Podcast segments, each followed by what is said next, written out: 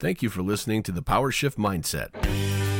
We'll be discussing techniques, concepts, and strategies to help you achieve the success and happiness you are looking for. Hey guys, it's Coach Jay. Uh, today I took a ride down to my brother's farm and was talking to him and uh, just questioned him about how he's doing, and we're going to discuss that.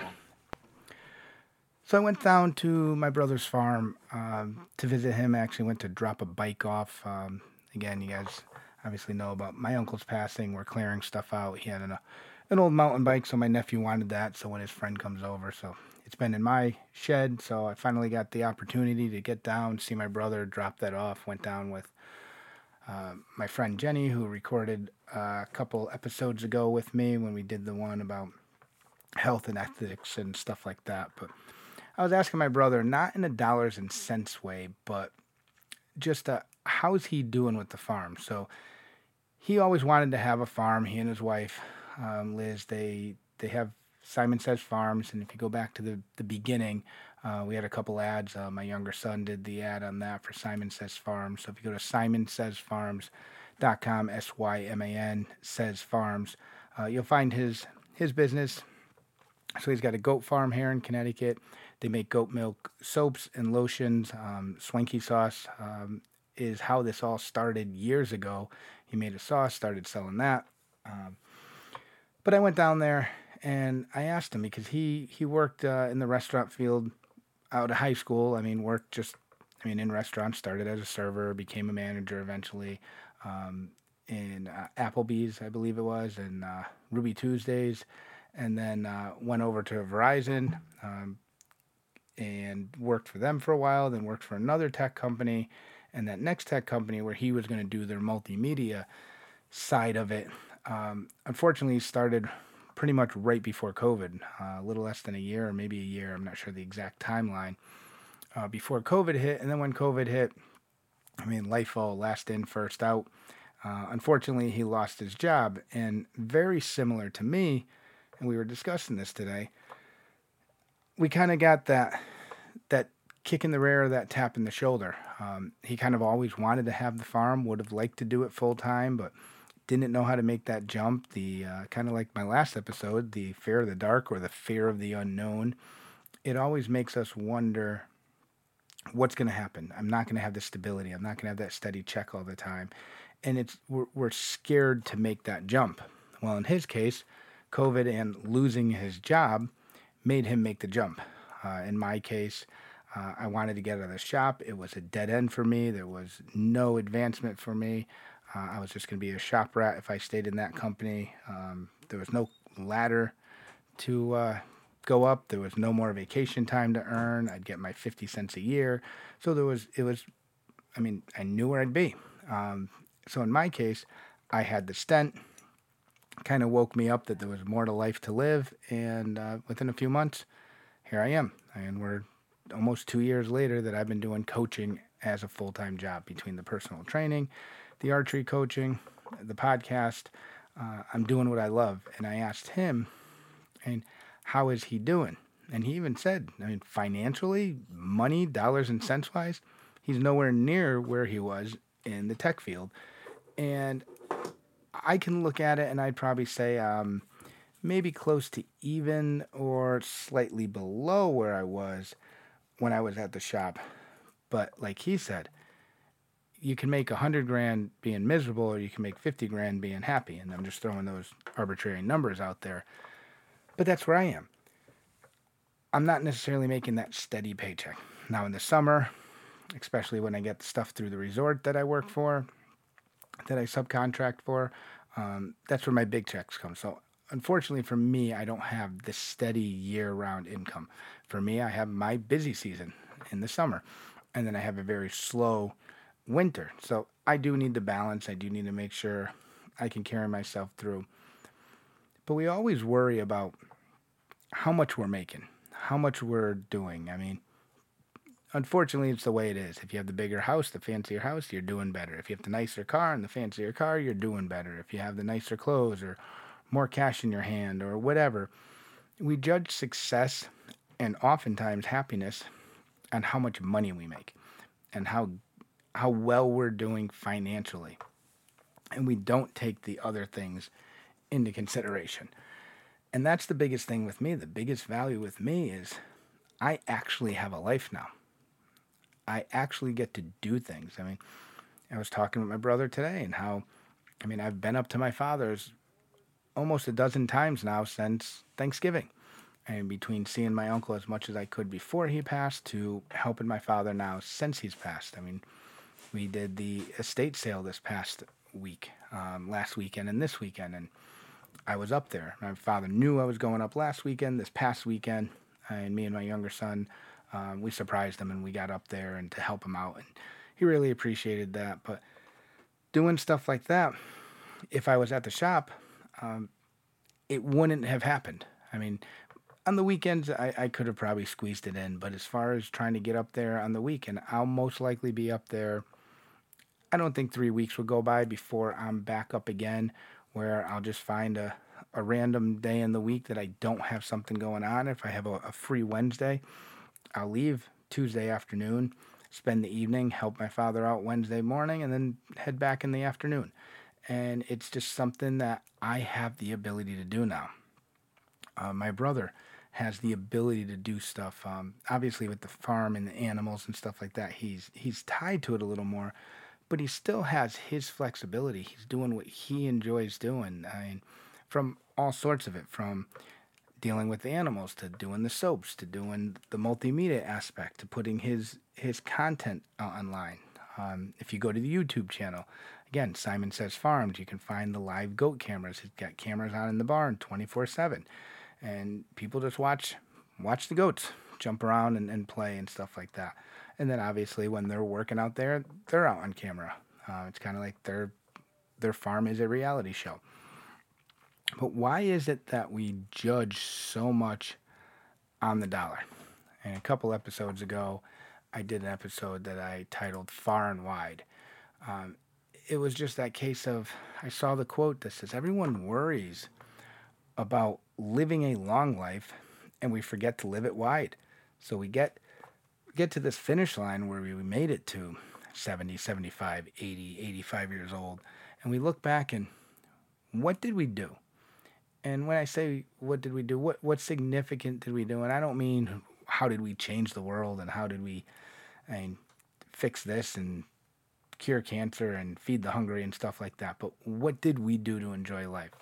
again, I, I know I've been referencing my uncle a lot, but he's traveled to Europe nine times in his life. And he lived on a sailboat and played music and dealt with artists and traveled to Costa Rica and sailed to Cuba. And so it's like, what did you do?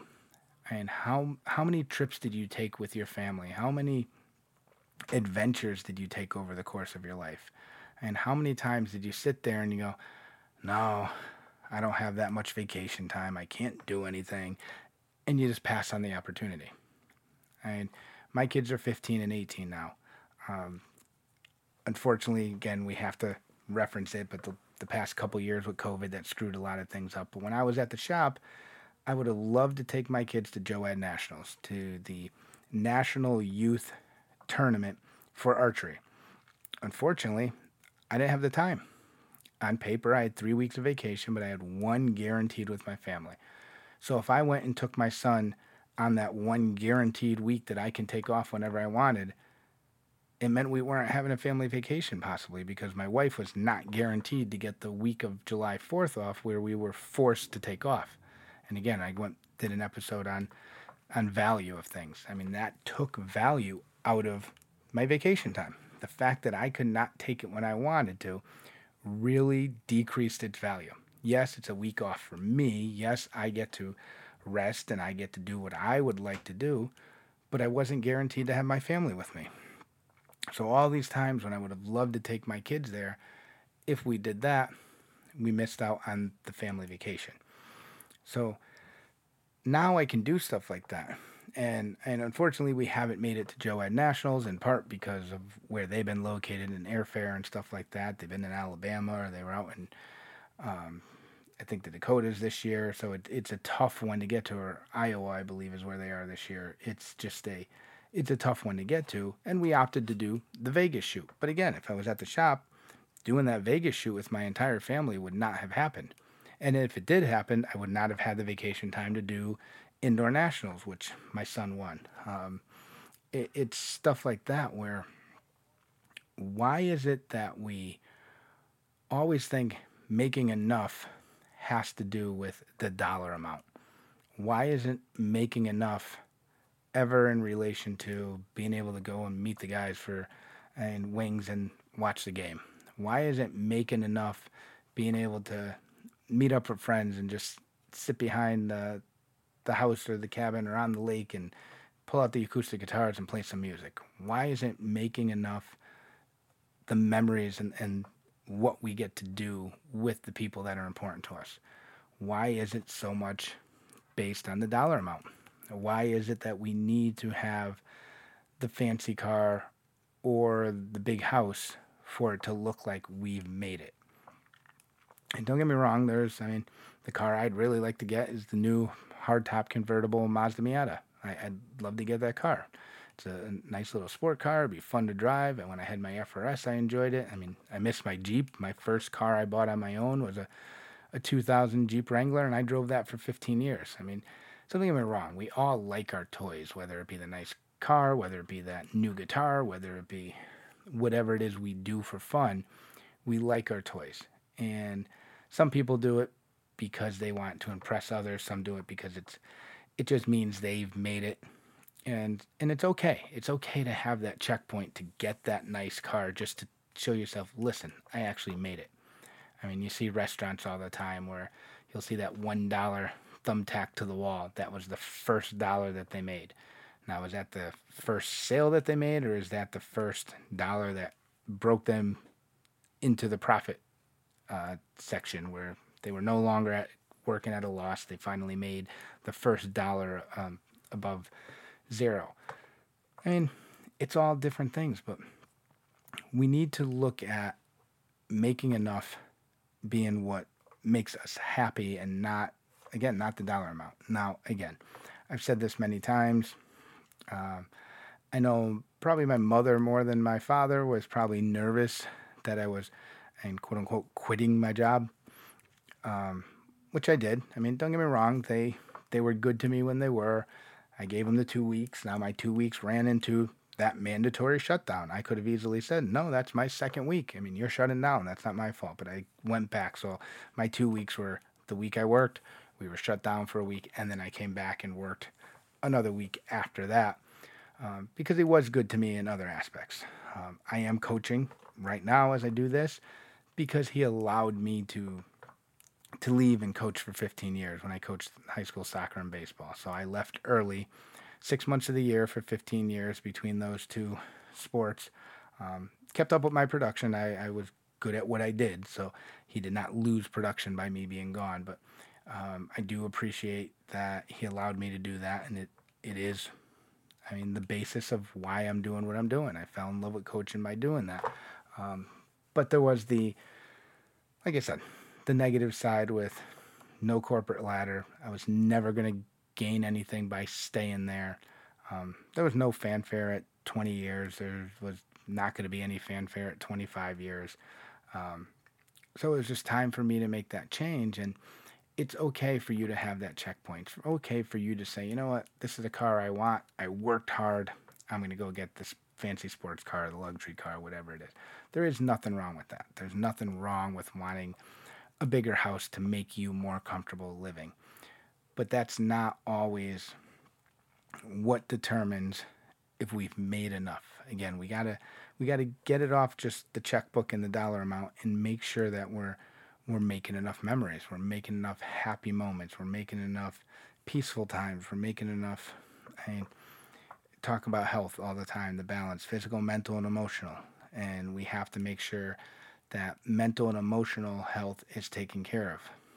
And that's the thing. You you work in a situation where you get burnt out and it's going to really stress out your your emotional health and your mental health and I, again I was talking with a friend and like I said Jenny went with me to my brother's we were talking about that on the way back we had lunch and she's a she's a hospice nurse. So I said from from a healthcare standpoint, and obviously a hospice nurse and and mental health are not necessarily the same thing. But other than money, why do you think the insurance companies have not included wellness visits for mental health? When you get your dental plan, it comes with two cleanings a year.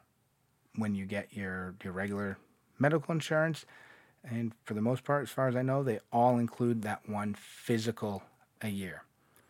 How come they don't include wellness visits for mental health? Why aren't we getting, I'd say minimum of three, but why not four quarterly wellness visits? And they don't need to be hour long visits. They can be half hour visits. Your your wellness checkups are half hour visits. 30 minutes in out done.